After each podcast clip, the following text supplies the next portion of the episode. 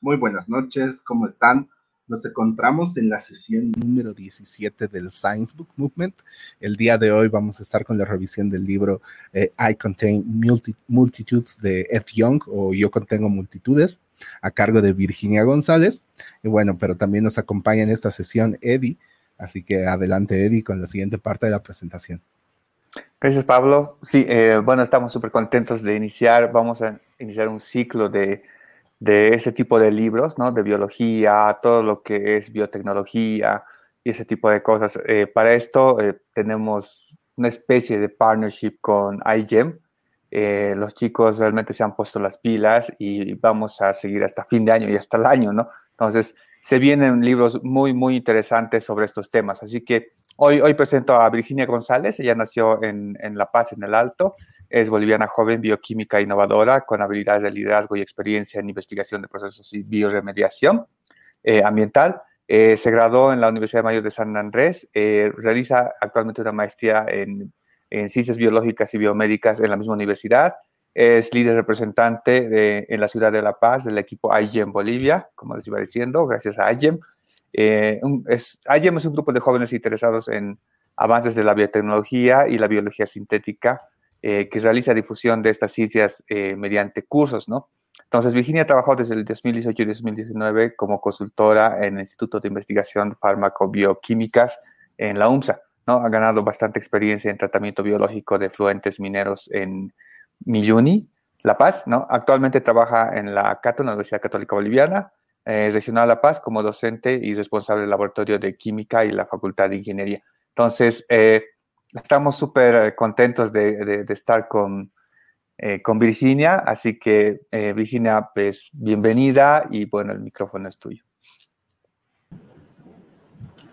Muchas gracias por la presentación, Eddie, Pablo, muy buenas noches a todos los presentes. Permítanme compartirles el día de hoy eh, un libro que realmente me ha motivado mucho a aprender más y descifrar muchas cosas sobre eh, nuestras amigas las bacterias. Entonces, tú me dices, Eddie, ¿cuándo puedo empezar? Dale, dale. Adelante. Muchas gracias. Bueno, como ya mencionó Eddie, y, eh, yo voy a presentarles el día de hoy el libro que titula Yo Contengo Multitudes. Mi nombre es Virginia González, como ya mencionó. Y bueno, este libro fue eh, eh, publicado por Ed Young, el dos mil dieciséis en el New York Times. Es uno de los eh, cien libros más notables y actualmente es un bestseller, ¿no? Eh, y bueno, antes de empezar con la presentación, pues me gustaría compartirles un poco la razón por la cual eh, he leído el libro y que realmente está muy relacionado a lo que es mi carrera. Entonces vamos a ir siguiendo esa línea de las flechas que pueden observar ahí, principalmente en el centro, ¿no? Que fue cuando eh, realmente yo he aprendido a mirar a las bacterias. Pues en el tercer año de la carrera, yo soy bioquímica, eh, he empezado a conocer más sobre sus características, sobre su metabolismo, aprender más eh, a identificarlas, y ya con eso, pues pueden observar ahí en la imagen superior izquierda, cuando eh, me lancé el éxito y pues empecé a trabajar en el diagnóstico eh, de, estos, de estos microorganismos. Eh, trabajé en este proyecto de interacción social que estuvo a cargo del doctor Walter Montaño, actualmente decano de la Facultad de Ciencias Farmacéuticas y Bioquímicas, donde estudié.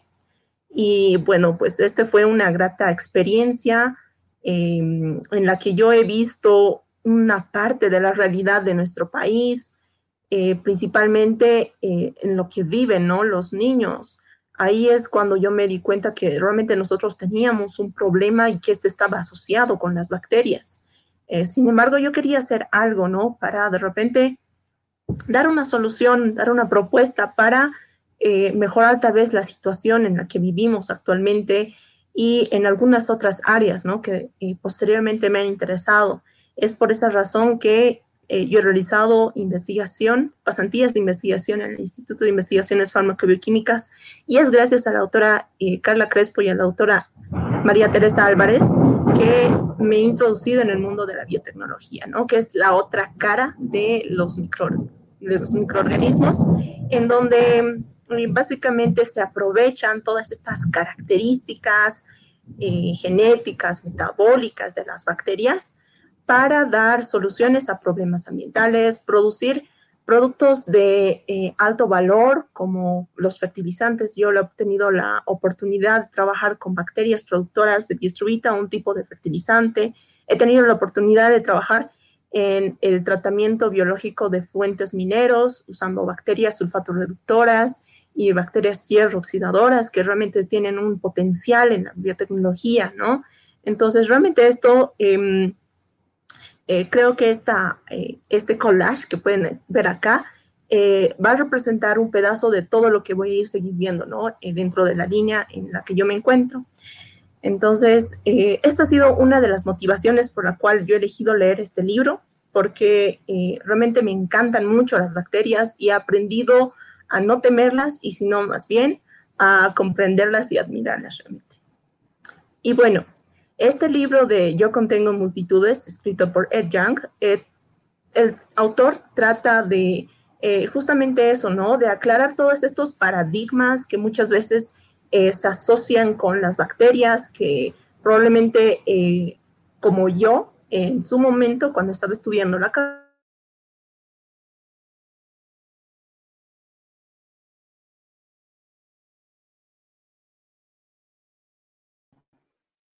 creo que tenemos una, un delay. Pablo, ¿me escuchas? Sí, te escucho. Exactamente, eh, creo. Que entonces que se cayó. A ver, le escribo un ratito. Mientras tanto, eh, bueno, no se desconecten. Creo que no lo que pasa es que está lloviendo, ¿no? Generalmente, bueno, nosotros tenemos un, un pequeño protocolo ahí de un minuto. Yo creo que en un momento ya se conecta Virginia. Uh-huh.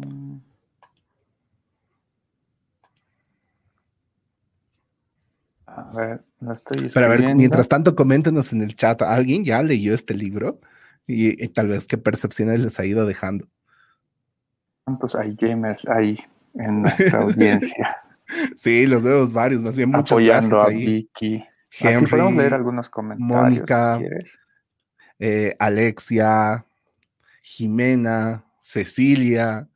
Realmente muchas gracias por seguir la transmisión. Ahí Gabriela, igual que está Jocelyn, Tania, eh, también tenemos a, a Diana, bueno, Tania siempre poniendo ahí que, que, que vivan ahí, bueno, ustedes más que nadie saben sobre eso, eh, y bueno, tal cual como nos dice acá Alexia, son cosas que pasan, eh, a ver, vamos a estar ahí atentos a que se pueda re- reconectar eh, eh, Virginia, si no, entonces vamos a hacer una reprogramación de esta sesión, y esperemos que próximamente podamos, podamos cerrar la revisión de este libro. A ver, coméntenos en el chat, tal vez si lo han leído el libro, ¿qué, qué, qué, qué comentarios les ha dejado, ideas, y, y que puedan compartirlas con nosotros, ¿no? Igual ahí, Tania, qué tormenta, dice, sí, la verdad, es, tal vez porque tengo el micrófono un poquito más cerca, no se escucha, pero se está cayendo el cielo encima mío. Ahí también Camila Isabel Palma, Palma Tobar, ¿no? Muchas gracias por seguir la transmisión. A ver, ahorita ahí Eddie está haciendo la conversación correspondiente con, con Virginia. Ahí nos dice Alexia, no lo leí, pero suena bastante interesante. Sinceramente, a mí igual me, me parece muy interesante por el hecho de que siempre creo que en ciencia hay estos paradigmas y que se van rompiendo y, y creo que o sea, como la ciencia, o sea, se va corrigiendo, ¿no? Entonces, eh, evidentemente, en esta ra- rama del conocimiento deben haber muchas más.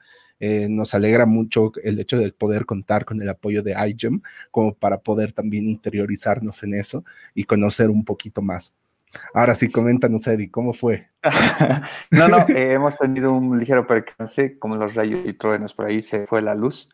Eh, pero creo que volvió, así que Vicky en unos dos minutos o tres ya se conecta aquí, por favor.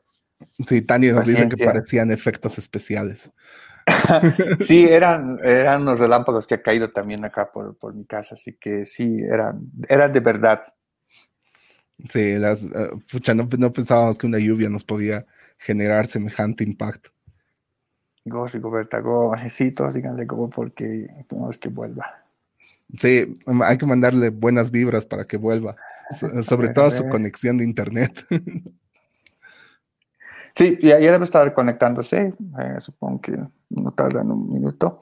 Eh, ¿ya, ¿Ya has leído los comentarios, Pablo? Sí, sí, sí, toditos, toditos. Toditos. Me, menos el último de Tania que nos dice, yo vi los, los videos que Ed hizo, son hermosos. Ahí tal vez si nos podrías comentar un poquito más, Tania, porque la verdad tampoco no, no, no lo entendía a detalle. Yo sé que hizo un TED, por lo menos he visto que hizo un TED. Eh, ah, eh, TED. Ah. Ah, de Ed Yong. Ay, ay, ay, perdón. Ed perdón, Young. Perdón, perdón. Ed perdón. Hizo un TED. Uh-huh. Ay, ay, ay, entendí, entendí. Está tronando grave. Sí, eh, posiblemente tengamos que reprogramar la sesión, pero bueno, esperemos que no. Justo ah. Virginia ahorita acaba de ingresar. Vamos a, vamos a ver si, si, puede, si puede estar en la sesión. Ahorita se está conectando. Así que un poco de paciencia nada más. No, Uy, creo que se cayó. Se le fue la energía, así que eso sí grave. Pero no ah, más nos dice Tania, Ed hizo unos videos cortos. Ahí Tania, si tuvieras los enlaces, increíble, compártelo porfa en el chat, como para que también podamos ver, o sea, todas las personas que estén siguiendo también esta transmisión, o sea, puedan tal vez verlos. No, no nada, a ver, dame un segundo ya. Claro que sí.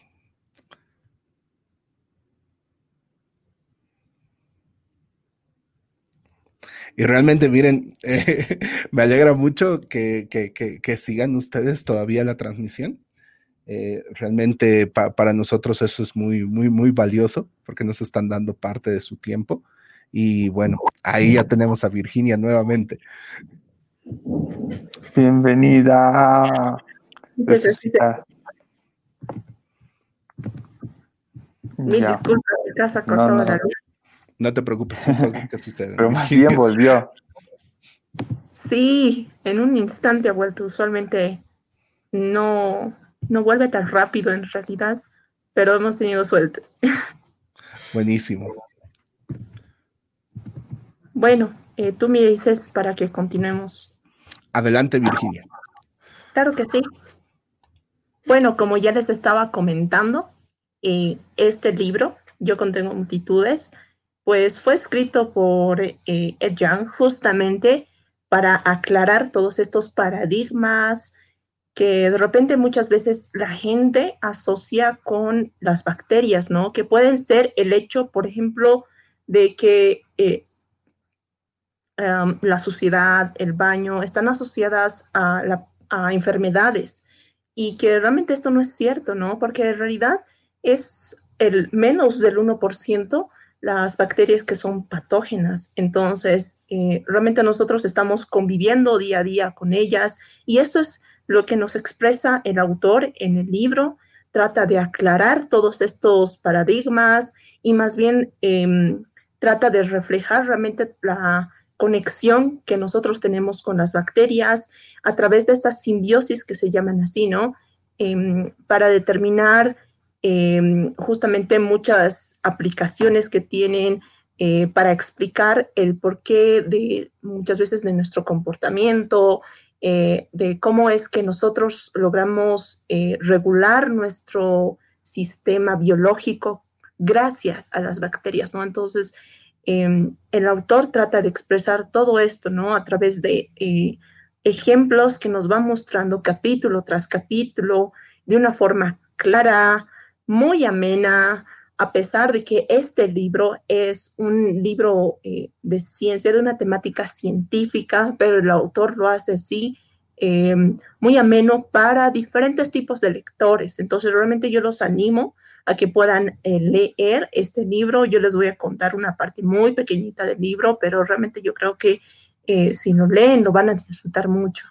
Entonces, eh, este libro tiene diez capítulos eh, que van desarrollando, ¿no? Justamente todo lo que eh, el autor quiere mencionar, que es básicamente el, eh, el cómo se ha originado esta interacción entre bacterias para dar lugar a eh, lo que somos nosotros, ¿no? Como eh, producto de esta simbiosis, el, eh, un poco sobre la historia, ¿no? De cómo se han descubierto a las bacterias en el segundo capítulo, um, y cuáles son eh, los avances que han ido surgiendo hasta la actualidad, eh, el cómo se han, eh, realmente nosotros eh, creemos que somos un cuerpo um, conformado por tejidos, pero realmente eh, es impresionante la cantidad que van a haber de eh, las bacterias que están en nuestro organismo, que básicamente están en mismo número con nuestras células, entonces realmente conforman parte de nuestro cuerpo, um, y que posteriormente también eh, va explicando, ¿no? Que eh, nuestro organismo y otros organismos eh, no interaccionan con cualquier tipo de bacterias y que eh, más bien hay especificidad en esto, y que en realidad cuando eh, hay eh, un, no hay una... Uh, interacción adecuada, pues eh, es ahí cuando surgen más enfermedades, ¿no? Que pueden ser tropicales, que en realidad eh, es gracias a que el hombre ha llegado ahí, y es que no tenía que tener ese tipo de interacción con la bacteria, um, y que también igual nos cuenta en, en el libro um, que están eh, presentes en la salud y en la enfermedad, ¿no?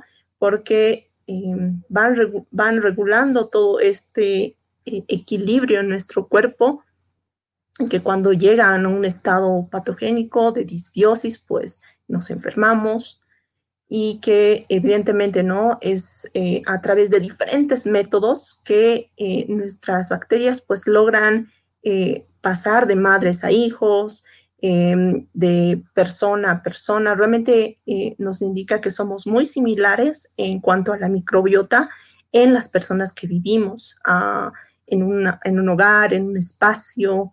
Uh, esto a través del sexto capítulo que nos eh, trata de reflejar, ¿no? Que indica que es el largo vals. Um, y que también en el capítulo siete eh, va a reflejar el éxito mutuamente asegurado, ¿no? Que es gracias a ese equilibrio que se logra entre el simbionte y la bacteria, es decir, nosotros con las bacterias, las plantas con las bacterias, es que hemos logrado eh, mantenernos ahora con eh, salud, eh, con el entorno microbiano adecuado para eh, sobrevivir adecuadamente, um, y que también en el capítulo número ocho nos, eh, nos menciona, ¿no? Un poco sobre la evolución eh, que ha ido a lo largo del tiempo, um, y que también nos cuenta eh, sobre las eh, posibilidades que se pueden obtener el comprender a las bacterias para que podamos Eh, poner soluciones a de repente algunos problemas que eh, pueden estar asociados con algunas enfermedades gracias al conocimiento de las nuevas tecnologías eh, en microbiología y genética, ¿no? Que nos van a beneficiar también a nosotros, y que finalmente estamos viendo hacia el futuro eh, para tratar de comprenderlas de una mejor forma, y que esto nos pueda dar la posibilidad de interactuar correctamente, ¿no? Eh, a través del proyecto Microbioma Humano. Eh, yo no les voy a contar todos los capítulos, eh, ahora me voy a enfocar en tres capítulos, estos van a ser el uno, el tres, el, eh, el tres, el cinco y el nueve. Entonces vamos empezando un poco eh, conociendo al autor, ¿no? Ed Young, también, eh, que es, eh, es el, la abreviación de su nombre completo, que es Edmund Sung-Wen Yong. Eh, él es un periodista científico que informa para el Atlantic, que es eh, una revista con diferentes eh, temáticas en ciencia, en política, en sociales, y que él básicamente va informando esta parte científica, ¿no? Se ha considerado por muchos que han leído sus libros el futuro de las noticias científicas por la forma tan clara, amena y directa que va explicando las cosas, ejemplificando y eh, de una forma muy divertida realmente, ¿no? Él es un periodista bastante conocido y ha ganado, gracias a sus trabajos, eh, varios premios como este del Premio de las Academias Nacionales de Comunicación el dos mil diez. Eh, también el dos mil catorce ha recibido el premio al mejor blog de ciencia de la Asociación de Escritores Científicos Británicos.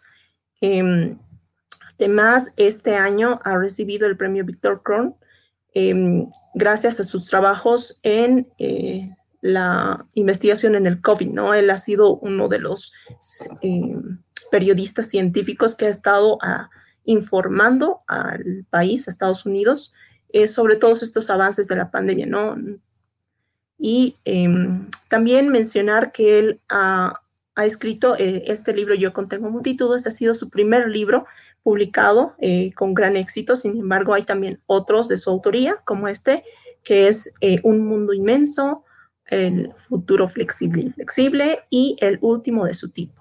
Entonces, eh, estoy segura que en cualquier eh, biblioteca eh, van a encontrar este libro muy conocido, Yo contengo multitudes, y seguramente estos otros, ¿no? Y ahí pueden observar en la fotografía de uh, derecha inferior que está sentado en lo que parece un gusano con eh, cien patas, que es justamente uno de los lugares que ha visitado para eh, escribir este libro de Yo contengo multitudes, ¿no? Y bueno, para empezar ya con el resumen del libro, pues eh, el autor nos va a dar una introducción a lo que es la historia de la vida en la Tierra, ¿no? Eh, la vida en la Tierra tiene una duración de aproximadamente cuatro mil quinientos cuarenta millones de años. Y el autor trata de eh, reflejar toda esta cantidad de tiempo como si estuviera eh, en doce meses, ¿no? En un año. Entonces nos dice que aquí dentro de todo, eh, de, esto, de estos doce meses, el hombre ha aparecido el veintiséis de diciembre. Es decir, nosotros hemos aparecido re- relativamente hace poco tiempo. Eh, hemos aparecido en la Tierra. Eh, sin embargo, el... Eh, cuando han aparecido las células eucariotas, que son eh, ya las células que tienen núcleo, que tienen los orgánulos, es pues ah, entre el quince de octubre, mediados de octubre, ¿no? Con el, estas fusiones de las células, eh, de las bacterias en realidad, para dar origen a las células eucariotas, a las plantas, a los animales y posteriormente a los dinosaurios, ¿no? Y que... Eh, Te preguntarás, pues, ¿quién estuvo durante todo el periodo anterior? Pues eh, nos indica que en realidad son las bacterias que han estado desde marzo habitando uh, la vida en la Tierra, ¿no? Entonces, eh, son las bacterias en realidad que durante la mayor parte del tiempo han estado habitando la Tierra, ¿no? Es bastante tiempo y de eh, seguro es que, eh, a pesar de que nosotros puede que Eh, perezcamos en un futuro, puede que nosotros no existamos, las bacterias de seguro van a seguir existiendo eh, de aquí en un futuro, ¿no?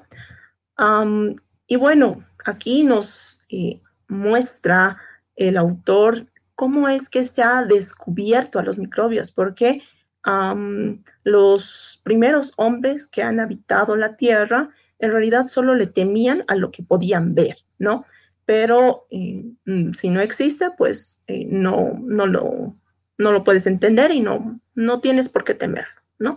Entonces, es gracias a Anton van Leeuwenhoek que él, ah, gracias a investigación en, eh, y interés, ¿no? En el desarrollo de eh, microscopios, en el interés de los microbios, en el interés del mundo que no se podía ver, es que se han descubierto a las bacterias, ¿no? Él ha sido el primer hombre que ha podido ver a las bacterias y que esto lo ha podido publicar en sus trabajos, eh, denominándolos por primera vez como animáculos, ¿no? Entonces ahí podemos observar eh, lo que ha podido observar con su microscopio, que es eh, bastante sencillo, que se parece a una bisagra de puerta, pero que ha sido uno de los más potentes de su época, ¿no?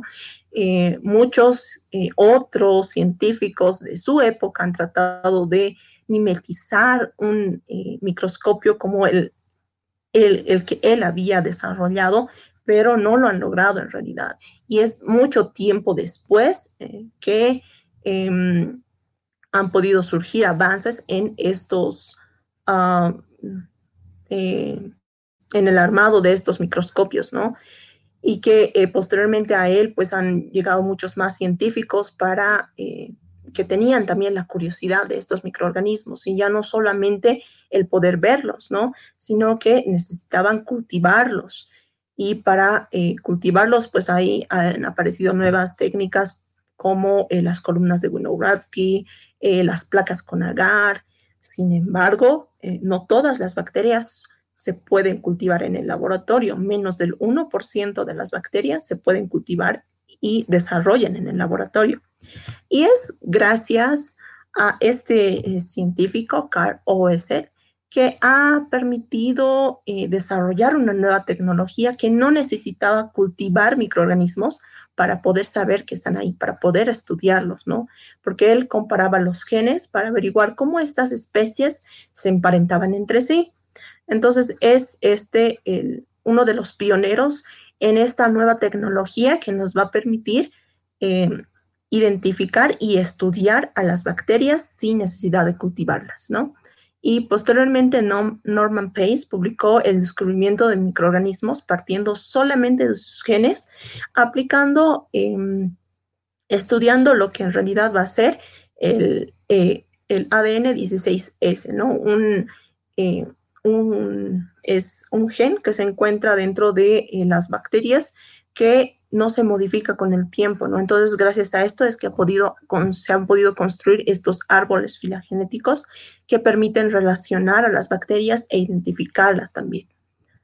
Um, y que posteriormente se ha identificado también una nueva ciencia, ¿no? Que es la metagenómica, el, es decir, no solamente estudiar una sola bacteria, sino estudiar una comunidad de bacterias, porque eh, las bacterias no están eh, solas en un solo espacio, sino que comparten ese espacio con otras bacterias de características a veces similares, a veces diferentes, ¿no? Entonces, um, con estos desarrollos, en realidad, eh, se ha eh, avanzado mucho en el conocimiento de lo que es eh, la historia de la microbiología, las características de los microbios, su metabolismo, etcétera, ¿no?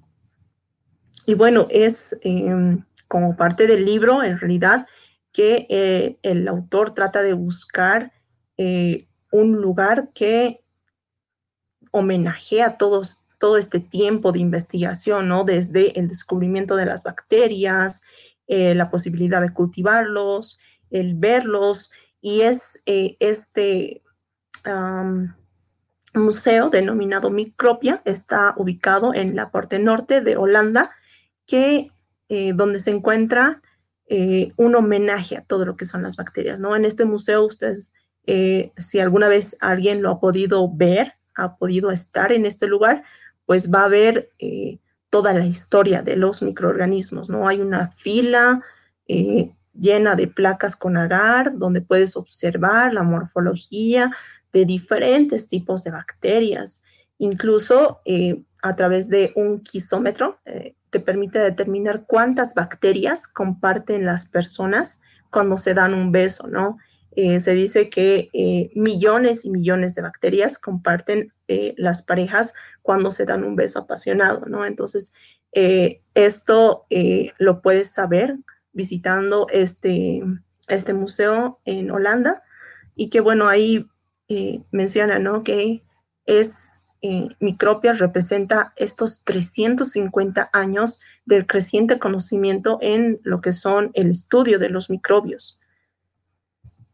Y bueno, continuando ya con el libro, pues hay esta parte que nos menciona que eh, son los microbios en realidad que conforman nuestro cuerpo. Y esto lo he podido explicar a través de unos bonitos ejemplos, eh, como es el caso de este calamar hawaiano, eh, que alberga una especie de bacteria luminosa que le permite protegerse de depredadores en la noche, ¿no? Porque al ser luminosa, eh, se mimetiza con la oscuridad del agua, Eh, protegiéndolo de esta manera del ataque de um, otros depredadores, ¿no? Y que eh, muchos investigadores lo han estudiado, han estudiado el por qué eh, este eh, calamar pues, flore- podía eh, expresar esta fluorescencia, y han descubierto justamente que es gracias a esta bacteria luminosa que logran eh, emitir esta fluorescencia, ¿no? Y que no solamente es eh, eso, sino que realmente el al expresar eh, esta simbiosis, pues les permite continuar con su ciclo biológico a estos calamares gigantes. Y eh, entonces realmente nosotros nos preguntamos, eh, ¿realmente somos eh, un solo cuerpo?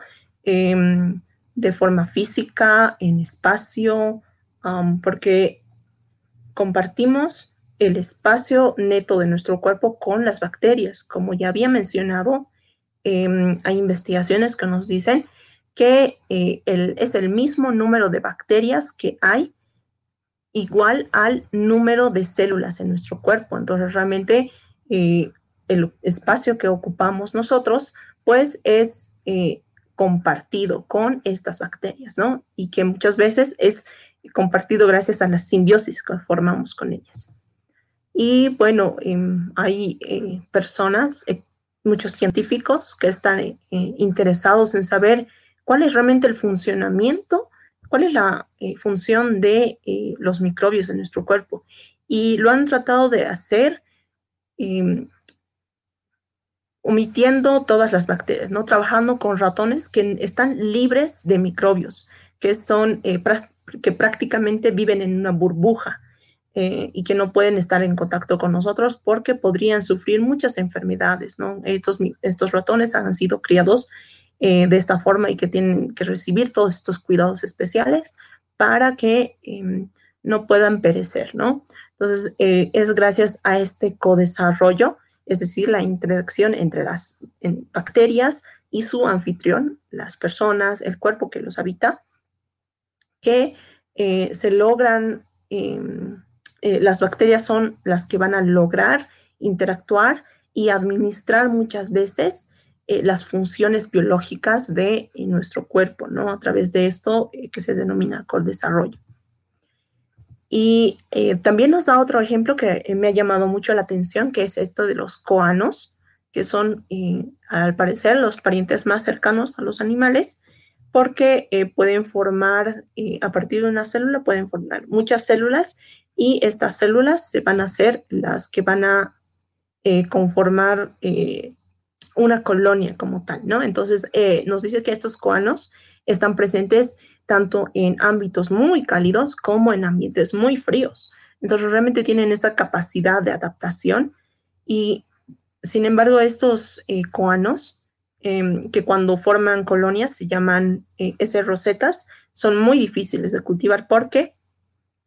dentro de sus células albergan microorganismos eh, y cuando no hay el microorganismo adecuado, pues estos no van a formar colonias y que como están interaccionando con bacterias, diferentes microorganismos, no se los puede secuenciar porque hay esta interferencia, ¿no? Es como un ruido de fondo. Seguramente alguna persona eh, que tal vez ha trabajado en el área sabe, ¿no? Que el cultivo tiene que estar puro para eh, poderlo secuenciar y saber Uh, características genéticas del microorganismo que está estudiando. Entonces, esto no se puede realizar con los coanos y que realmente es un poco difícil, ¿no? Eh, estos coanos, como ya he mencionado, solo forman colonias cuando eh, están en presencia de eh, la bacteria en particular, ¿no? Y eh, esto, eh, gracias a este tipo de interacción, pues pudo originarse la vida en la Tierra.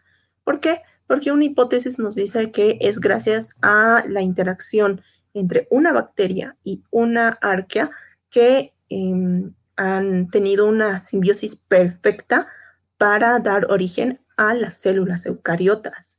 Entonces, eh, si, son, si nosotros hemos, eh, si creemos que esta hipótesis es cierta, pues nosotros provenimos de las bacterias, pues entonces... en nuestro cuerpo está conformado en realidad por bacterias. Y esto también lo podemos reflejar a través del hecho de que um, el D N A mitocondrial de nuestras células, las mitocondrias, son un órgano que genera energía. Sin embargo, dentro de esta uh, mitocondria está eh, una parte genética que eh, se ha descubierto que es muy similar a las bacterias, ¿no? Que... Eh, Este puede ser una explicación de este tipo de simbiosis que ha dado origen a la, a, eh, al origen de la vida de los humanos, ¿no? Entonces, eh, decimos que eh, el autor trata de reflejar esto, ¿no? Que realmente no existen eh, microbios buenos ni microbios malos, sino que en realidad existen microbios en un determinado estado, que puede ser, eh, en un caso mutualista, puede ser... Eh, un parásito, um, y que eh, realmente eh, no hay eh, un patógeno, patógeno realmente en nuestro organismo, porque muchas veces eh, hay diferentes especies de una uh, misma cepa patogénica, ¿no? Entonces, eh, esto trata de reflejarlo el autor, ¿no? Que lo deja muy en claro. Um, sin embargo, nosotros co- contamos con un sistema inmunológico. ¿Y qué es el sistema inmunológico? Pues eh, muchos libros lo definen como la primera línea de defensa de nuestro organismo, de protección frente a patógenos, ¿no? Entonces, eh, puede que esta eh, definición eh, esté en parte correcta, pero el autor trata de mm, a mostrarnos otra parte del sistema inmunológico, ¿no? Porque en realidad eh, lo compara con un guardabosques que tiene esa función administrativa de estar al pendiente de que nadie pase la cerca que eh, resguarda a eh, el área protegida, ¿no? Que es en realidad lo que pasa con eh, nuestras células del sistema inmunológico, que están al pendiente de que ningún eh, patógeno, ninguna bacteria atraviese esa, eh, esa línea de defensa, esas células eh, epiteliales y que puedan eh, de alguna forma dañarnos.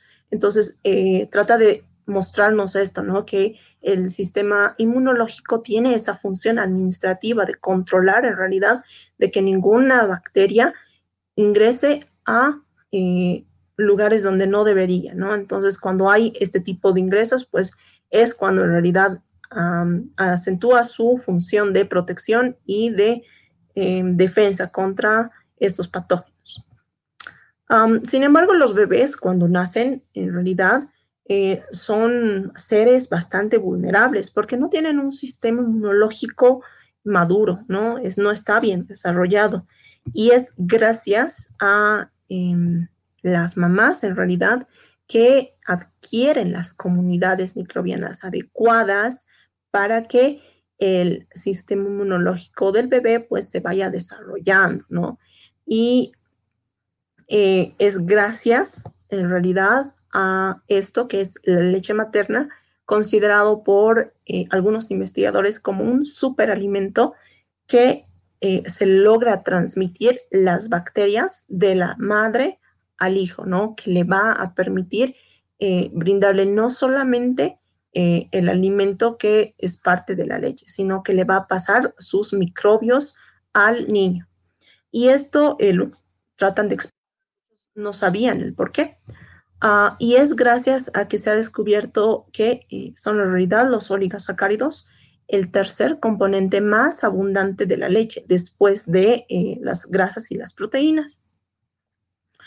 Pero que en realidad Eh, los bebés no pueden eh, utilizarlo como alimento para eh, sí mismos, ¿no? No tienen la capacidad de, de utilizarlo.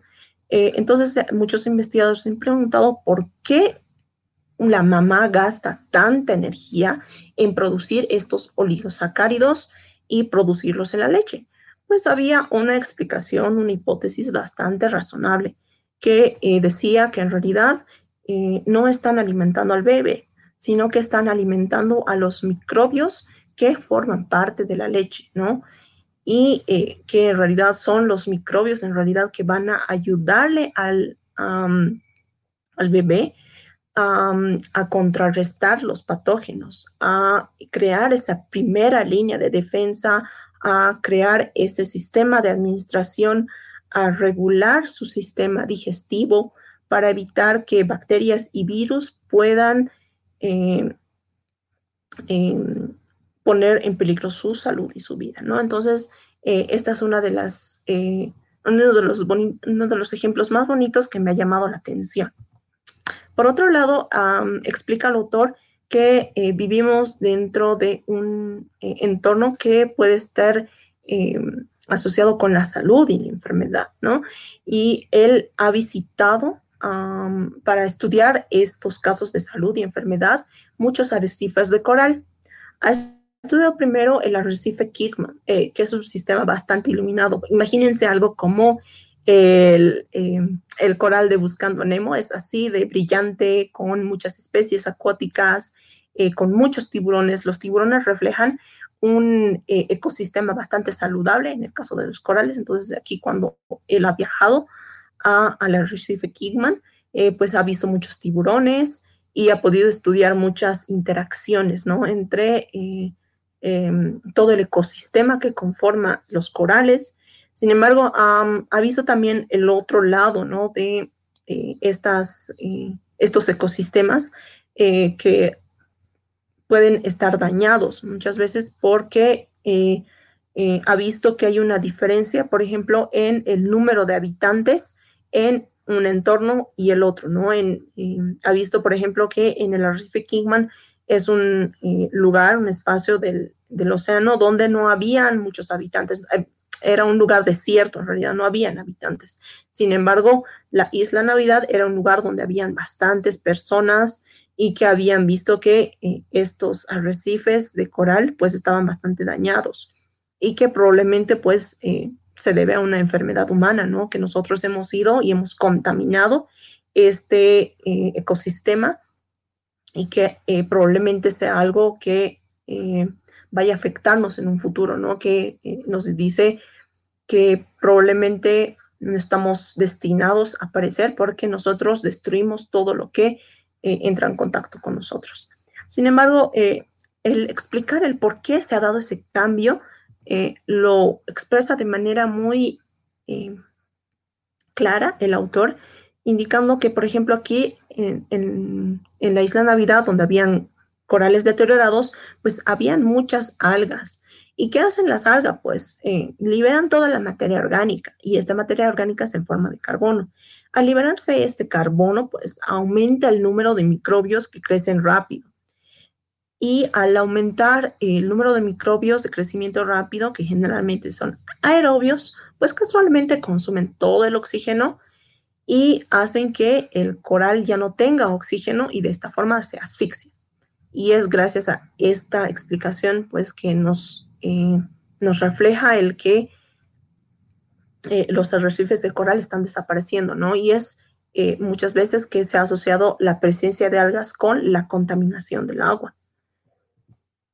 Y cuando pasa esto, pues eh, tiene este término que es cuando no hay, eh, cuando la simbiosis entre el Eh, el ecosistema, porque no solamente es entre bacterias, pueden ser simbiosis entre las plantas y los animales, eh, entre los mismos animales, pues se ha roto, ¿no? Hay, ya no hay equilibrio. Entonces ahí quedamos en un estado de disbiosis, que es la ruptura en la comunicación entre el anfitrión y su simbionte.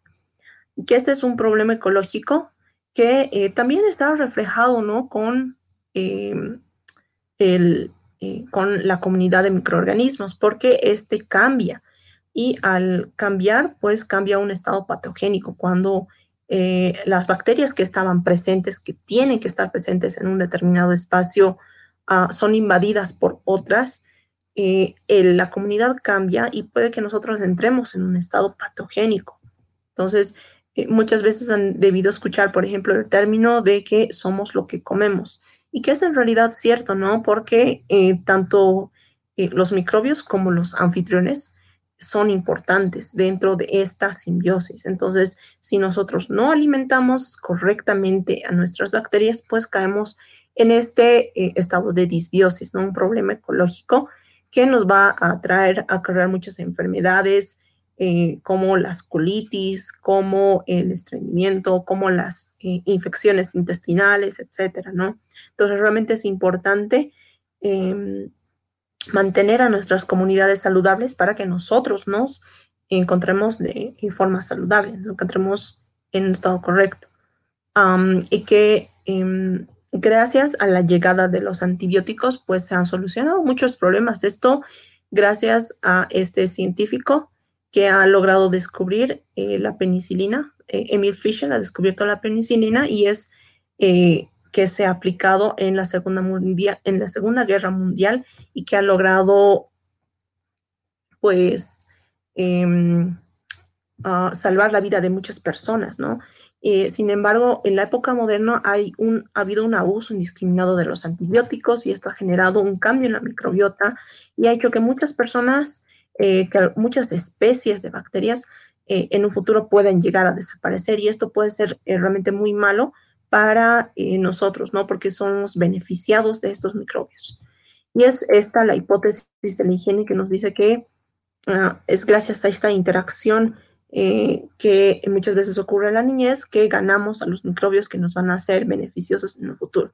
Sin embargo, eh, con el pasar de los tiempos nos hemos vuelto personas higienizadas que eh, muchas veces repelen a las bacterias por temor a ellas. Sin embargo, tenemos que llegar a esta comunidad, a este equilibrio. Y es mm, nada más importante para la salud que en realidad el estar en contacto con nuestro microbioma, ¿no? Um, y que también a través de esto que menciona que es un largo vals, eh, los microbios en realidad, eh, los animales y los microbios se aseguran de eh, estar en contacto con las bacterias correctas, ¿no? Y que es eh, a través de, por ejemplo, la transmisión vertical, es decir, de madre a hijo, que se logran adquirir estas bacterias, como hemos visto, a través de la leche, en, en, eh, a través de la leche en madre, de madre a hijo, y también a través de transmisión horizontal, ¿no? Eh, estamos en correcto con, contacto con los perros, con los gatos, entonces estamos eh, transmitiéndonos eh, las bacterias entre nosotros. Y es eh, gracias a que podemos eh, vivir en simbiosis que hemos logrado asegurar nuestra vida acá en la Tierra, ¿no? Eh, que en realidad la simbiosis es la regla más que la excepción. Y eh, esto lo he mostrado, por ejemplo, eh, en una exploración que ha realizado un investigador eh, donde ha ingresado hasta el fondo marino, donde ha visto unos gusanos tubulares gigantes que vivían a muy elevada temperatura, a más de dos mil cuatrocientos eh, metros de profundidad. Eh, sin embargo, estos gusanos no tenían ano ni boca, entonces eh, querían explicarse el por qué. Y es gracias a una hipótesis que decía que las bacterias en realidad son eh, las que van a producir los alimentos que, estas, eh, que estos gusanos van a necesitar para eh, sobrevivir, ¿no? Es, es gracias a esta simbiosis que muchos organismos, muchos, eh, muchas especies marinas pueden sobrevivir en, eh, en acá en el fondo marino, y en muchos otros ecosistemas. Y bueno, ya casi en el final de este eh, resumen, pues ah, ahí eh, menciona que se pueden pedir microbios a la carta, ¿no? Esta simbiosis se puede cambiar de forma positiva cuando eh, hay un socio microbiano que puede ofrecer a su anfitrión nuevos genes. Y esto lo ha visto, por ejemplo, cuando eh, han intentado que haya una simbiosis con... Eh, Una, uh, un hongo con esta rana, ¿no? Porque estas ranas muchas veces eran atacadas por otros patógenos, entonces han tratado de poner estos hongos como un método de protección. Sin embargo, esto no, sola, no funciona siempre. Eh, cuando han intentado hacer esto, uh, lo han logrado de forma parcial. Y es muy similar en realidad a lo que pasa con las bacterias del yogur, ¿no? Que en realidad nosotros los consumimos y evidentemente funcionan por un corto plazo. No es que realmente nosotros estemos cambiando la microbiota al consumir el yogur, ¿no? Sino que cuando consumimos el yogur momentáneamente funciona para activar genes y que nuestro organismo pueda funcionar de manera correcta. Lo que muchos eh, médicos recomiendan es que um, se consuma el yogur de forma periódica y esto puede ayudar a proteger, ¿no? Um, las funciones intestinales y algunas otras patologías. Pero el yogur es más un alimento que un eh, fármaco, es por eso que no está regulado. Eh, ante problemas intestinales, en realidad se han planteado uh, algunas soluciones poco conocidas, como es el trasplante fecal. El trasplante fecal lo podemos ejemplificar de esta forma, ¿no?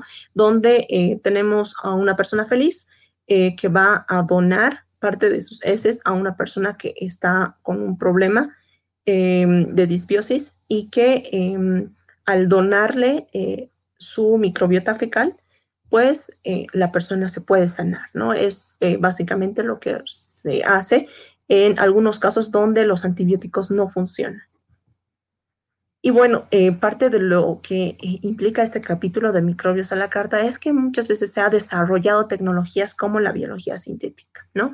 En donde eh, se utilizan los microbios y se les uh, otorgan ahí um, propiedades dentro de su genoma para que estos puedan tener aplicaciones como es eh, el caso, por ejemplo, de un biosensor, donde eh, las bacterias eh, pues normalmente no pueden tener esta característica de detectar la presencia de arsénico. hay algunas otras la tienen, ¿no? Pero puede que estas no tengan características de crecimiento rápido. Entonces, lo que hace las, esta técnica eh, de la biología sintética es que va a introducir genes dentro de una bacteria de crecimiento rápido para que logre detectar contaminantes ambientales, que pueden ser metales pesados, hormonas y algunos otros patógenos, ¿no?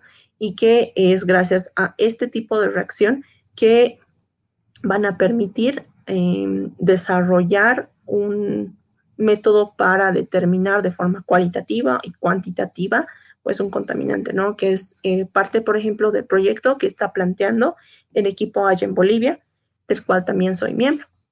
Uh, entonces, esta aplicación realmente de la biología sintética puede servir, ¿no? Para eh, ver este otro lado positivo de las bacterias. Um, sin embargo, eh, se han planteado que muchas veces eh, hay enfermedades que por muchos años eh, no se logran solucionar, como es el caso eh, de eh, algunas parasitosis, como es el caso, eh, por ejemplo, de este, eh, el, eh, eh, del, del mosquito Aedes aegypti, que eh, da la enfermedad de la malaria, para dar... Eh, que es muy emergente, ¿no? En muchos lugares eh, tropicales y que es, eh, uno de las, es una de las patologías más prevalentes en todo el mundo. Entonces, hay métodos diferentes y es uno de eh, que ha planteado este investigador, ¿no? Que es eh, justamente a través de esta técnica el eh, uh, introducir una bacteria dentro del mosquito para evitar que estos se reproduzcan, ¿no? Entonces, cuando se tienen... Eh, Eh, mosquitos con Wolbachia, pues se puede evitar que eh, se diseminen mucho más estos eh, mosquitos y evitar así la enfermedad, ¿no? Y eh, bueno, pues es gracias a esto que hemos empezado a usar todo lo que hemos aprendido, ¿no? A lo largo de toda esta historia. Um, y que bueno, eh, ya te, casi terminando con el resumen, eh, pues nos menciona que vivimos eh, eh, esta realidad, ¿no? Que muchas veces cuando... Eh, una persona se casa, eh, está dentro de un hogar, pues eh, realmente cumple lo que dice, ¿no? Eh, que eh, vamos a compartir eh, todo lo que conlleva el matrimonio. Y esto implica también las bacterias, ¿no? Porque se ha visto que hay un intercambio de las bacterias, están las bacterias presentes en nuestros hogares y es como una eh, comunidad dentro de cada casa que se tiene eh, de algunas bacterias características. Y que... Eh, Esta es como el, una característica del lugar que habitamos. Sin embargo, hay eh, investigadores que tratan eh, de ir más allá, ¿no? De, a través del proyecto Microbioma Humano que eh, permiten estudiar eh, mucho más y conocer a las bacterias que viven en nuestro cuerpo y de esta forma plantear soluciones diferentes a problemas que tal vez aún no tienen solución o no tienen explicación. Y bueno, eh, ya como conclusión en realidad de este libro, pues eh, eh, menciono que eh, no existen microbios buenos ni malos y que pueden en realidad estar eh, en el lugar inapropiado, ¿no? Y que es eh, gracias a esto que se surgen las enfermedades ocasionadas por las bacterias. Uh, y que también las células microbianas pueden contribuir a que otros seres y organismos desarrollen algunas funciones básicas para su supervivencia y logren de esta forma algunas, eh, eh, y que de esta forma puedan superar las limitaciones críticas, que en realidad somos el resultado de una simbiosis perfecta de dos microorganismos, eh, y que es gracias a esta cooperación que va a suponer un pilar fundamental en nuestra vida, sin el cual la vida no sería más que una anécdota más, eh, y que en realidad esta es parte del fundamento, ¿no? Y que, bueno, todo eh, lo que has hecho y harás, pues deja una huella, ¿no? Dejamos huellas en todas partes y estas huellas son las bacterias. Muchas gracias y si tienen alguna pregunta, pues la podemos contestar ahora. Y si les gustaría leer el libro, pues también eh, yo se los puedo enviar eh, si me escriben un correo. Muchas gracias por el tiempo y la atención. Buenísimo. Bueno, no, muchas gracias, Virginia, a ti por, por, por la revisión de hoy. Y bueno, para, para comenzar esta segunda parte, no sé si, Eddie, tú quieres comenzar con las preguntas o tal vez nos vamos a leer un cachito algunos comentarios que se han generado respecto a estas últimas conclusiones. Sí, yo creo que sí leemos los, los comentarios para no se los esperar más, porque son varios. Sí, hay varios. A ver, voy a ir un poquito más atrás entonces, ¿ya? Eh, cabalmente, bueno, eh, justo en la parte que decías de, lo, de los museos, de, las, de, de lo que eran las bacterias, nos dice qué belleza de museo, y la verdad es ba- bastante impresionante. Igual creo que va relacionado a los últimos comentarios donde nos dice Tania Pozo, los besos ya no son privados, es verdad, totalmente. Vemos que contienen multitudes, ahora se entiende cabalmente creo que el título del libro, ¿no?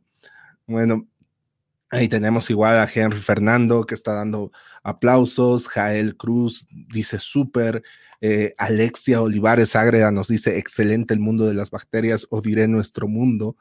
Realmente. Y aclarando, eh, Alexia, por si acaso va a estar con nosotros también revisando el libro.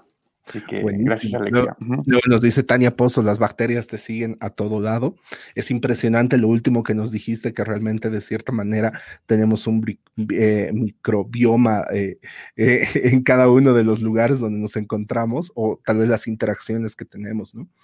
Eh, bueno, tenemos igual a, a Ureña Yaroslav, bueno, que supongo que debe ser algún símbolo que no lo estamos pudiendo ver. Denme dos segundos. Sí, son unas palmadas cabalmente. Paola Montaño, igual. Ahí G. My, eh, Won nos dice bravo, Vicky. Igual tenemos a Cecilia González que dice la hinchada de iGEM Bolivia. Literal, están toditos acá. se, se siente su presencia. Tenemos a Mayra Fernando Campo Valdivia que nos dice qué buena presentación, Vicky. Me fascinó la explicación de los conformadores. Súper, Mayra también va a estar con nosotros en otra revisión, así que hay bueno, que esperarla. Y por último tenemos a Susan Aleida, y que nos dice, me encantó Vicky, muchas felicidades. Bueno, y Eddie, yo te dejo para que hagas las, las preguntas iniciales de esta, de esta segunda parte de la sesión. Igual, les pido a las personas que están siguiendo la transmisión, vayan poniendo sus preguntas, comentarios uh-huh. respecto al tema, que los vamos a ir revisando. Sí, eh, bueno, yo tengo una consulta. Eh, Eh, ¿Hay alguna forma de saber si nuestro ecosistema, por decirlo así, de, de, de seres humanos eh, es estable? ¿O sea, hay algún estudio de bacterias que te pueden hacer y, dice, y más o menos tener la cantidad medio óptima de bacterias y etcétera? O sea, me, me refiero al tema médico, ¿no? Tú dices que somos todo un ecosistema, que estamos conformados con bacterias, pero ¿hasta qué punto se ha avanzado en entender Eh, qué tan equilibrados somos y qué tan equilibrado es nuestro ecosistema como para saber eh, cuándo se rompa, ¿no? Eh, bueno, esa es una muy buena pregunta, Eddie, porque eh, nuestra microbiota en realidad no es estable durante el tiempo. En realidad, eh, es en realidad el libro que me ha hecho dar cuenta que menciona que nuestra microbiota está cambiando cada día. Eh, cuando comemos, cuando eh, cenamos, cuando desayunamos, pero está cambiando eh, relativamente, uh, no cambia sustancialmente, ¿no? Y es cuando cambia, eh, cuando estamos eh, en un estado de enfermedad, cuando nos enfermamos, cuando es eh, en realidad cuando se cambian demasiado estas comunidades bacterianas, ¿no?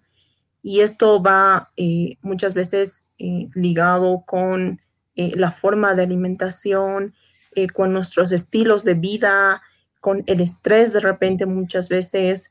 Entonces, eh, esto, por ejemplo, mm, um, en, es, tratan igual de hacerlo, ¿no? El, gracias a este, pro, este proyecto del microbioma humano que eh, trata de reflejar eso, ¿no? De eh, investigar eh, todos eh, los microbios que puedan estar presentes en nuestro mismo que van a darnos como indicadores de un estado de salud y enfermedad, a pesar de estos pequeños cambios que pueden ir ocurriendo día tras día. Mm. O sea, el cambio es muy rápido, como para que yo me haga un examen un semestre y diga como que puedo estar estable hasta el próximo semestre. O sea, puede variar súper rápido. Sí, en realidad puede ir variando En, en horas, en un mismo día puede ir variando, ¿no? Sin embargo, algo igual que menciona el autor es que eh, a veces eh, puede ir variando, por ejemplo, el, el, la composición bacteriana entre eh, las comunidades, entre, eh, qué sé yo, tu boca y eh, la palma de tus manos. Sin embargo, eh, al parecer eh, trata de buscar igual algunas similitudes, ¿no? Que en realidad eh, son las bacterias de tu boca en realidad eh, con, eh, muy similares a, la, a las bacterias de la boca de tu pareja, digamos. Entonces ahí es algo eh, que también trata de explicar esto, ¿no? Eh, a través de este proyecto que eh, trata de ver estas similitudes y diferencias entre las diferentes partes del cuerpo y las similitudes y diferencias entre eh, personas que habitan entre un mismo lugar y personas que habitan en otras partes del mundo, ¿no? Entonces esto realmente eh, va mucho más allá de, de el solamente saber que eh, uh, el que puede faltar algunas bacterias y estamos en un estado de eh, salud, o puede que sobren algunas bacterias y estamos en un estado de enfermedad. Entonces esto es un poco más complejo y eso uh-huh. tratan de estudiarlo, ¿no? A, a través de estos proyectos. Súper. Uh, no sé si podemos empezar a leer, Pablo. Yo tengo un par claro más, que sí. pero lo puedo hacer después. Uh-huh. Claro que sí. Bueno, tenemos a Álvaro Cuadros que nos, que nos escribe desde YouTube y nos dice, ¿es cierto que los probióticos ayudan a la reducción de peso? Tal vez esto es una aplicación ya, ya más aterrizada de todo lo que hemos hablado hoy. Pero a ver, coméntanos un poquito sobre eso, Virginia. Sí, claro que sí. Eh, bueno, eh, muchas veces en realidad se han planteado esto, ¿no? Que son eh, los probióticos que pueden reducir el peso. Sin embargo, eh, el autor ha mostrado, ha mostrado varios ejemplos en, en ratas eh, donde um, realizaban eh, este ejercicio, ¿no? De eh, trabajar con estos estas ratones libres de microbios y uh, adicionarle los probióticos. Uh, para ver si estos pueden eh, reducir la obesidad o pueden eh, tener un efecto eh, contrario, ¿no? Que sí pueden aumentar.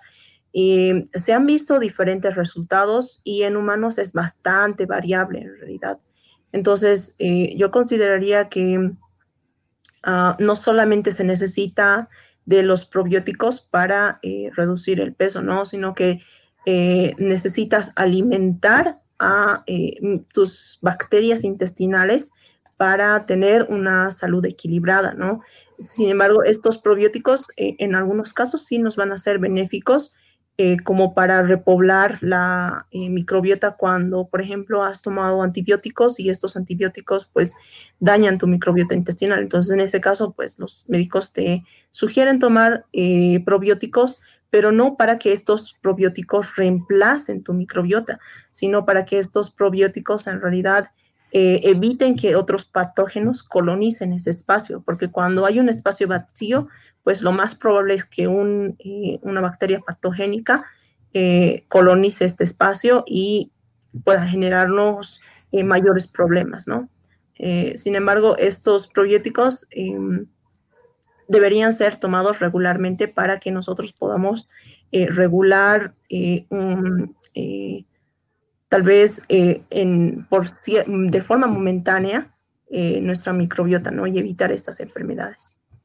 Súper. Ahí tengo, jalando esa pregunta, y ya era una de mis preguntas, es, hay medicamentos, eh, obviamente, que tratan de, de eliminar algunas bacterias patógenas, como tú dijiste, pero también estos medicamentos pueden eliminar a otro tipo de bacterias. Es como que vienen a barrer todo y empiezan a matar. Entonces, eh, ¿qué, qué, ¿qué pasa en ese sentido? O sea, se, se produce un desequilibrio donde todo se desinfecta, mueren muchas bacterias.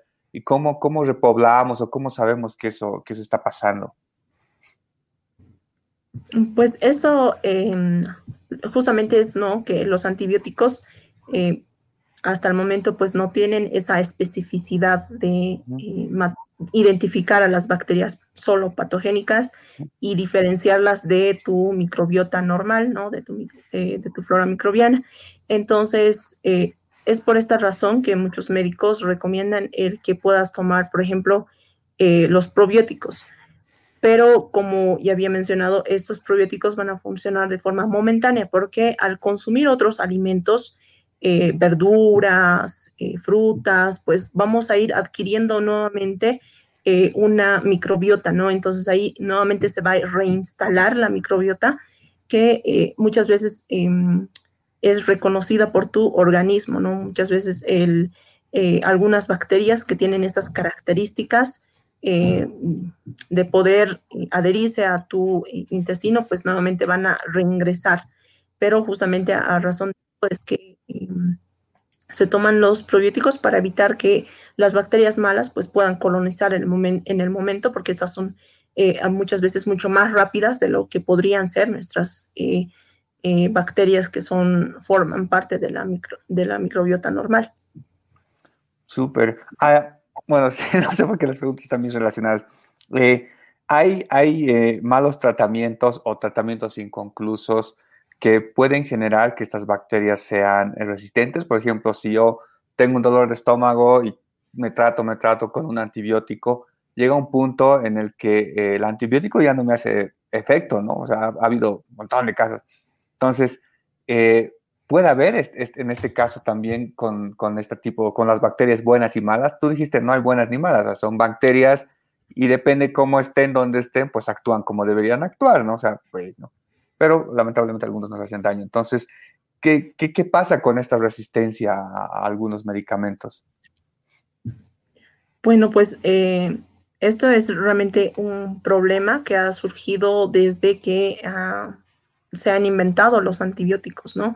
Eh, y es gracias a que muchas personas no lo saben utilizar de forma adecuada que se genera esta resistencia a los antibióticos y que ha, eh, ha generado mucha controversia y muchos problemas a personas principalmente de edad avanzada, porque estas personas igual ya no cuentan con un sistema inmunológico que es eh, lo suficientemente fuerte, entonces pueden caer, eh, eh, puede que estas personas puedan morir incluso Eh, porque eh, no tienen el sistema de defensa para contrarrestar estas bacterias que son resistentes. Ante esto, por ejemplo, lo que se ha planteado es el trasplante de la microbiota fecal, que era como, eh, es lo último, lo más innovador de eh, eh, los tratamientos contra eh, este, en estos casos, ¿no? Cuando ya ningún antibiótico funciona, pues eh, eh, tratan de esta alternativa, ¿no? Tener esta alternativa de Eh, pedirle las heces a una persona que está sana eh, y para esto igual eh, no es que eh, puedas a, agarrar cualquier heces, sino que eh, tienes que hacerle preguntas respecto a si ha estado con alguna enfermedad, eh, si sufre alguna patología, si consume eh, drogas o eh, eh, si ha estado eh, en, si tiene otro tipo de problemas eh, fisiológicos. Entonces todo esto Eh, es como un requisito previo para alguien que quiere donar, alguien, eh, un donador, ¿no? De la microbiota. Entonces, si una persona pasa todas estas eh, pruebas, eh, recién puede donar la microbiota para eh, trasplantarla a una persona enferma, ¿no? Eh, y que esto eh, ha resultado bastante favorable en algunos casos, no en todos. Eh, principalmente se ha visto mm, resultados muy positivos ante eh, la colitis ulcerosa, que es eh, producida por el Clostridium difficile, eh, una bacteria que surge justamente a razón de que eh, hay un eh, mal uso de los antibióticos, ¿no? Eh, pero eh, algunas personas igual ah, ven este, esta posibilidad de usar el trasplante de la microbiota eh, en algunas otras patologías. Sin embargo, eh, como no sabes qué es lo que está ingresando a tu cuerpo, puede que esto puede generar igual algún problema.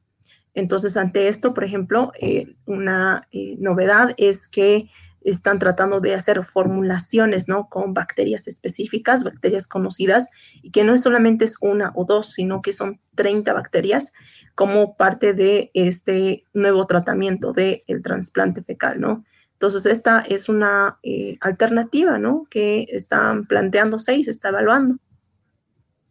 Súper. Sí, buenísimo. Eh, bueno, tenía otra pregunta sobre la fagoterapia, pero lo vamos a hacer después, porque creo que es como una alternativa. Eh, hay bastantes preguntas, hay bastantes. Bastantes preguntas y comentarios. Voy a leer dos grupos de preguntas, las voy a agrupar como para que sea mucho más rápida la respuesta. Bueno, nos dice acá Luis Alberto Caballero Murguía. Buenas noches. ¿Puede el uso del enjuague bucal dañar la flora bacteriana?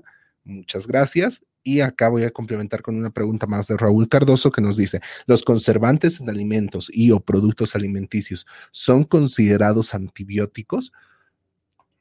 Ahí tal vez que ser, sería bueno tal vez aclarar a, a, algunos conceptos.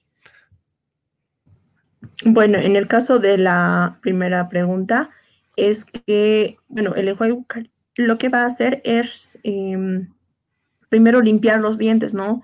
Sin embargo, eh, ya la mayoría de los productos de limpieza contienen este, pro, este compuesto químico que se llama triclosan. Entonces, este triclosan en realidad igual tiene este poder eh, antibacteriano. Entonces, realmente igual estamos eliminando esa flora bacteriana normal de la boca con el uso del enjuague bucal, ¿no? Entonces, eh, lastimosamente vivimos en, este, eh, en, en nuestra actualidad, en nuestra realidad, vivimos Eh, de eso, ¿no? De tratar de eh, asociar la higiene con eh, la limpieza, pero en realidad eh, no necesariamente es cierto, ¿no? Porque las eh, bacterias tienen que estar, eh, algunas bacterias tienen que estar en el lugar adecuado para protegernos de algunos otros patógenos. Eh, y es eh, gracias a este tipo de comportamientos que a veces surgen otras enfermedades que son a producto de estos malos hábitos, ¿no? Que muchas veces las personas tienen, o no es en realidad malos hábitos, sino que son excesos que muchas veces cometemos.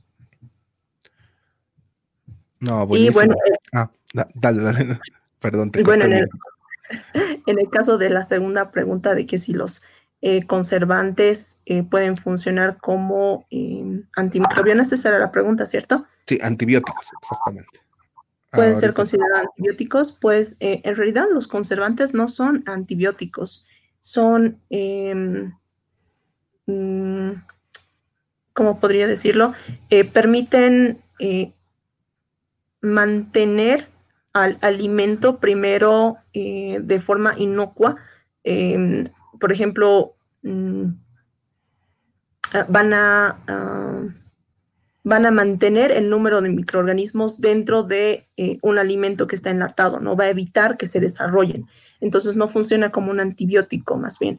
Eh, van a eh, mantener ese, esa carga microbiana que puede que algunos alimentos tengan, ¿no? Porque en realidad eh, ningún alimento está libre de microorganismos eh, y tampoco los, eh, las conservas, los enlatados tampoco están libres de microorganismos. Sin embargo, están...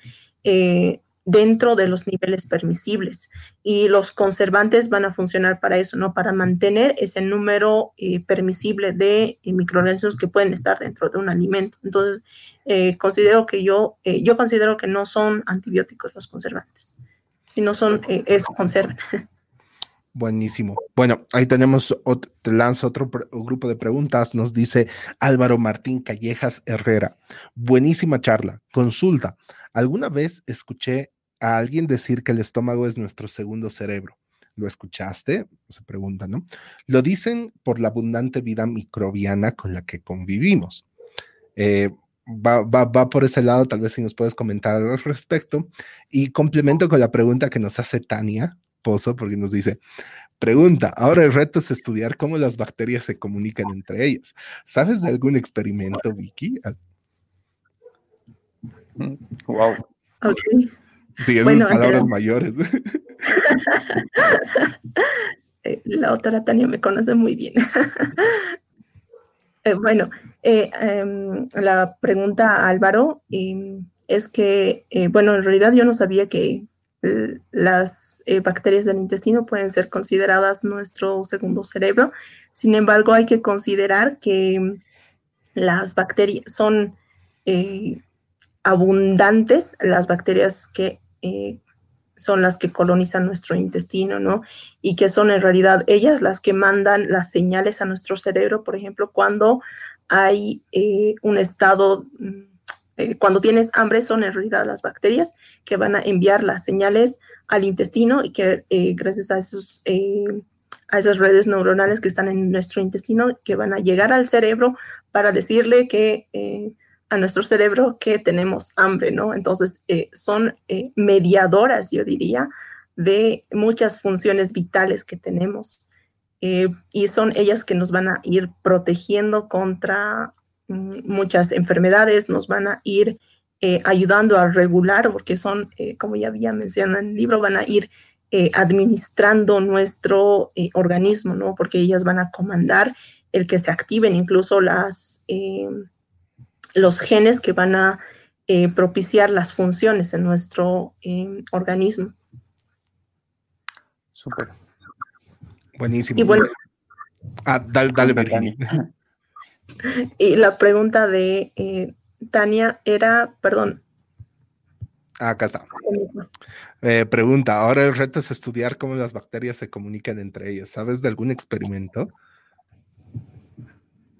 Eh, bueno, eh, la comunicación entre bacterias pues eh, se dan eh, con estas eh, pequeñas biomoléculas en realidad, porque las bacterias no es que se comuniquen de forma directa, eh, sino que mandan señales químicas para comunicarse. Y es eh, gracias a estas eh, moléculas químicas que se pueden determinar, ¿no?, la comunicación entre bacterias, entre un grupo de bacterias. Eh, entonces, esto, por ejemplo, se puede hacer um, para eh, dentro, como un experimento, el, este tipo de comunicación.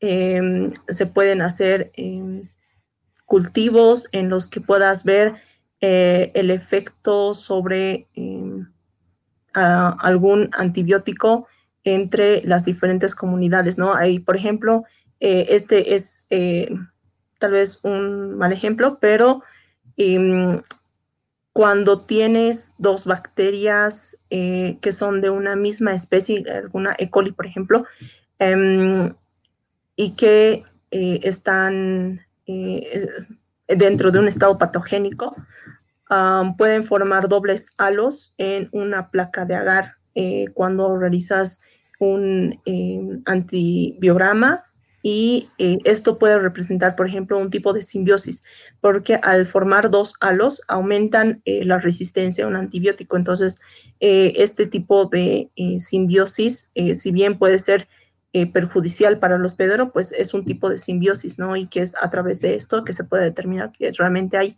este tipo de interacción entre las bacterias. Wow, fuerte.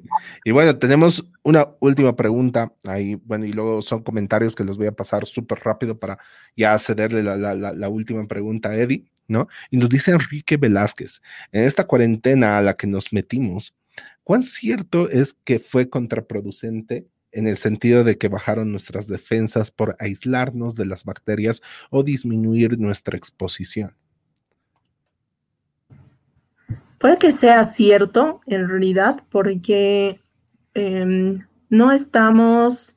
Eh, estas bacterias van a regular nuestro comportamiento. Entonces, al no estar en contacto eh, con nuestros amigos, por ejemplo, entonces estamos eh, disminuyendo algunos momentos de felicidad, porque a veces estamos eh, de forma in, eh, directa interactuando con muchas personas. Entonces, eh, esto eh, cambia nuestros estados de ánimo. Ah, hay como un... Eh, Eh, como dentro de un diagrama hay subidas y bajadas, ¿no?, en nuestro estado de ánimo, eh, que normalmente es eh, una rutina en nuestra vida, que ha formado parte de nuestra vida. Entonces, cuando no hay, eh, te quedas en tu casa encerrado, pues eh, ya no estás en contacto con estas bacterias y ya no tienes estes, estas subidas y bajadas, y tal vez eh, probablemente estamos um, llegando a un estado en el cual eh, las bacterias pues Eh, son las mismas que convivimos dentro de nuestro mismo eh, ambiente, ¿no? Están eh, los de nuestra mamá, de nuestro papá, eh, de nuestros hermanos, pareja, lo que sea. Y bueno, pues eh, estamos disminuyendo esa eh, variabilidad, y esto puede influir en nuestro comportamiento, puede influir en nuestro estado de ánimo. Entonces, sí, realmente eh, puede reflejar esto, ¿no? Una, eh, un cambio en nuestra microbiota el, al estar en esta cuarentena. Wow. Qué fuerte. Y bueno, voy, voy a empezar a leer algunos comentarios más adicionales que tenemos. Tania nos complementa de que sí hay empresas que incluso te dicen qué bacterias tienes. No, a, justo este enlace de Base Bounce es respecto a bacterias, pero en gatos. Así que acabo de abrirlo hace un momento. Así que prácticamente a ese nivel de, de, de, de, de específico que puede llegar ese análisis, ¿no? No solo en humanos, ¿no? Igual, igual nos pasó el, est, estos dos enlaces. Bueno, eh, igual es una empresa que se dedica a prácticamente analizarte las bacterias, ¿no? Y también nos dice que hay cremas con bacterias. Y claramente acá está el enlace medio largo ahí, pero pueden ver lo de Mother Dirt, ¿no? Y que me pareció bastante interesante, ¿no? No, bueno, justo lo último que decías, eh, nos dice Alexia Olivares Agreda, hay estudios de enfermedades como el Parkinson que se cree que pueden surgir por bacterias. Incluso ahí Cecilia González complementa que por la alteración o escasez de bacterias útiles, lo mismo pasa en diabetes y Alzheimer. Entonces, bueno, esos serían los comentarios de, del chat. No sé si tal vez quieres complementar algo más, Virginia, si no pasamos ya a, a, la, a, la, a la última pregunta ahí de Eddie. Y con eso estaríamos ya prácticamente cerrando la sesión. Sí, pues en realidad eh, muchas de estas enfermedades que eh, son relativamente nuevas, pues han surgido por estos cambios y hab- mal hábitos que tenemos en la vida, ¿no? Y que eh, pueden eh, ser causa de esta eh, eh, disbiosis, es decir, el, ese desequilibrio en el que hemos llegado con nuestras bacterias, Eh, y que, por ejemplo, ha estado presente eh, en, en esto de la diabetes. Eh, incluso se cree que es eh, el origen, por ejemplo, de las...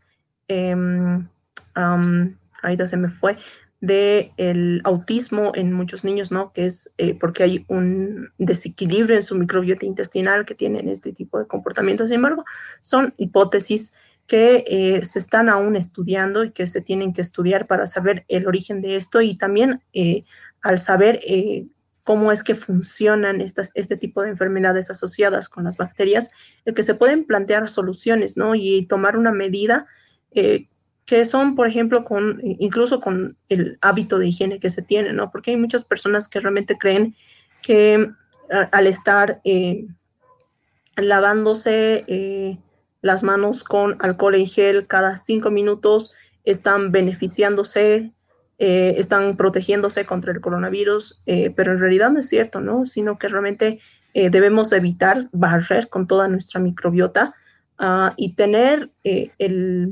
eh, un equilibrio, ¿no? Con eh, los productos de higiene y limpieza que se tienen y no exagerar para evitar ju- justamente esto, ¿no? De que en realidad eh, tengamos, eh, caigamos en una... Eh, de que las bacterias patogénicas pues nos puedan invadir y eh, causarnos enfermedad. Y esto pasa con el alcohol en gel, ¿no? Que en realidad barre todo y que estamos ahí ya más predispuestos a que otras bacterias patogénicas pues nos invadan y que podamos más bien eh, estar a, a la merced de otras enfermedades ahí emergentes que pueden estar en to- y que están en realidad en todo lado. Súper. Fuerte. Dale, Eddie. Ya, para cerrar, porque, bueno, nos hemos pasado por mucho tiempo, ya. Eh, sí, mis últimas palabras, eh, gracias, gracias Virginia por todo, todo lo que aprendimos hoy, realmente es muy interesante. Eh, tan solo ver el título del libro, como que te imaginas que algo grande va a pasar, y realmente sí, se ha pasado. Eh, hemos entendido que sí, somos una, una, todo un ecosistema, los seres humanos, y creo que El, mensaje, el mejor mensaje, tú lo has dicho, nos debemos buscar un equilibrio, no es cuestión de que nos asustemos, ¿no? Viene el bicho y después me tengo que desinfectar y ya estoy libre. Es que no, es que nosotros sí hemos, hemos convivido con, con virus, con bacterias desde que antes que hayamos nacido, pero siempre ha existido. Entonces, relajarnos un poco, obviamente no bajar la guardia, pero ser un poco más conscientes y entender de que somos parte de un ecosistema, tenemos que reforzar nuestro ecosistema, tenemos que eh, entenderlo y darle también la, la prioridad que se necesita, que es parte de nuestra salud, y no satanizar muchas cosas y también eh, informarnos, ¿no? O sea, es muy, muy, muy interesante lo que hoy aprendimos. Así que muchísimas gracias por estar acá y por, por toda la charla. Así que te dejo las palabras finales. Perfecto. Eh, en realidad yo quiero agradecer el espacio que me han brindado Eh, Science Book Movement a través de Eddie y Pablo, que es, fomenta en realidad la cultura de muchas personas de seguir aprendiendo a través de libros y que en realidad no son eh, libros eh, que pueden ser como los de tu carrera súper pesados o aburridos, sino que son libros que eh, a través de bonitos ejemplos, a través de divertido, que son claros, concisos, eh, pues que te van a eh, aprender, que te van a enseñar muchas cosas. Eh, como eso de las bacterias, por ejemplo, que te van a abrir mucho la mente, que te van a eh, dar unas pautas para eh, tener, um, vivir en una vida sana, tener criterio y pues eh, los invito a todos a que puedan leer este libro de Yo contengo multitudes de Young. Y si tienen, eh, si no lo consiguen, pues me pueden escribir al correo y yo con gusto se los voy a enviar. Muchas gracias. No, buenísimo. Eh, ahí por si acaso el correo lo puso al final de la presentación. Igual eh, lo vamos a dejar después en los comentarios de, bueno, eh, eh, específicamente en Facebook, ya que de YouTube desaparecen y Twitch también desaparecen, así que lo pueden buscar ahí. Dale. Y bueno, sin más, yo cierro la sesión. Eh, Más bien, sin, no, no puedo dejar de agradecer, Eddie, por todo el soporte, Virginia, por, por, uh, por tu tiempo, por, por ayudarnos a revisar este libro y realizar y, y generar ese impacto en conocimiento en todas las personas que están eh, siguiendo esta transmisión. Y a las personas que están siguiendo la transmisión, igualmente agradecerles, sobre todo por su tiempo, porque es el recurso más valioso que tenemos, y ahorita todo lo que se hace en redes sociales es la industria de la atención, y ahorita estamos teniendo su atención, y la verdad esperamos nosotros ese tiempo haberlo retribuido con conocimiento, y que ustedes se lleven algo valioso a cambio del tiempo invertido que en, en, esta, en esta sesión. Y bueno, sin más, eh, muchas gracias, solo darles un mensaje que ahorita nos vamos a ver en, en Discord, ¿no? Pueden ingresar al servidor de Discord a través del siguiente enlace, que es book movement punto co diagonal Discord. Vamos a tener una pequeña sobremesa ahí, bueno, ya sale en pantalla, eh, en la cual vamos a poder interactuar abiertamente, eh, hablar sobre, sobre diversos temas. Claro que tal vez va a estar relacionada en primera instancia sobre el libro, pero de ahí hasta donde nos lleve la conversación. Así que quedan cordialmente invitados y nos vemos en un momento en Discord. Y bueno, con eso simplemente me queda decirles muchas gracias y chao. Chao. La musiquita.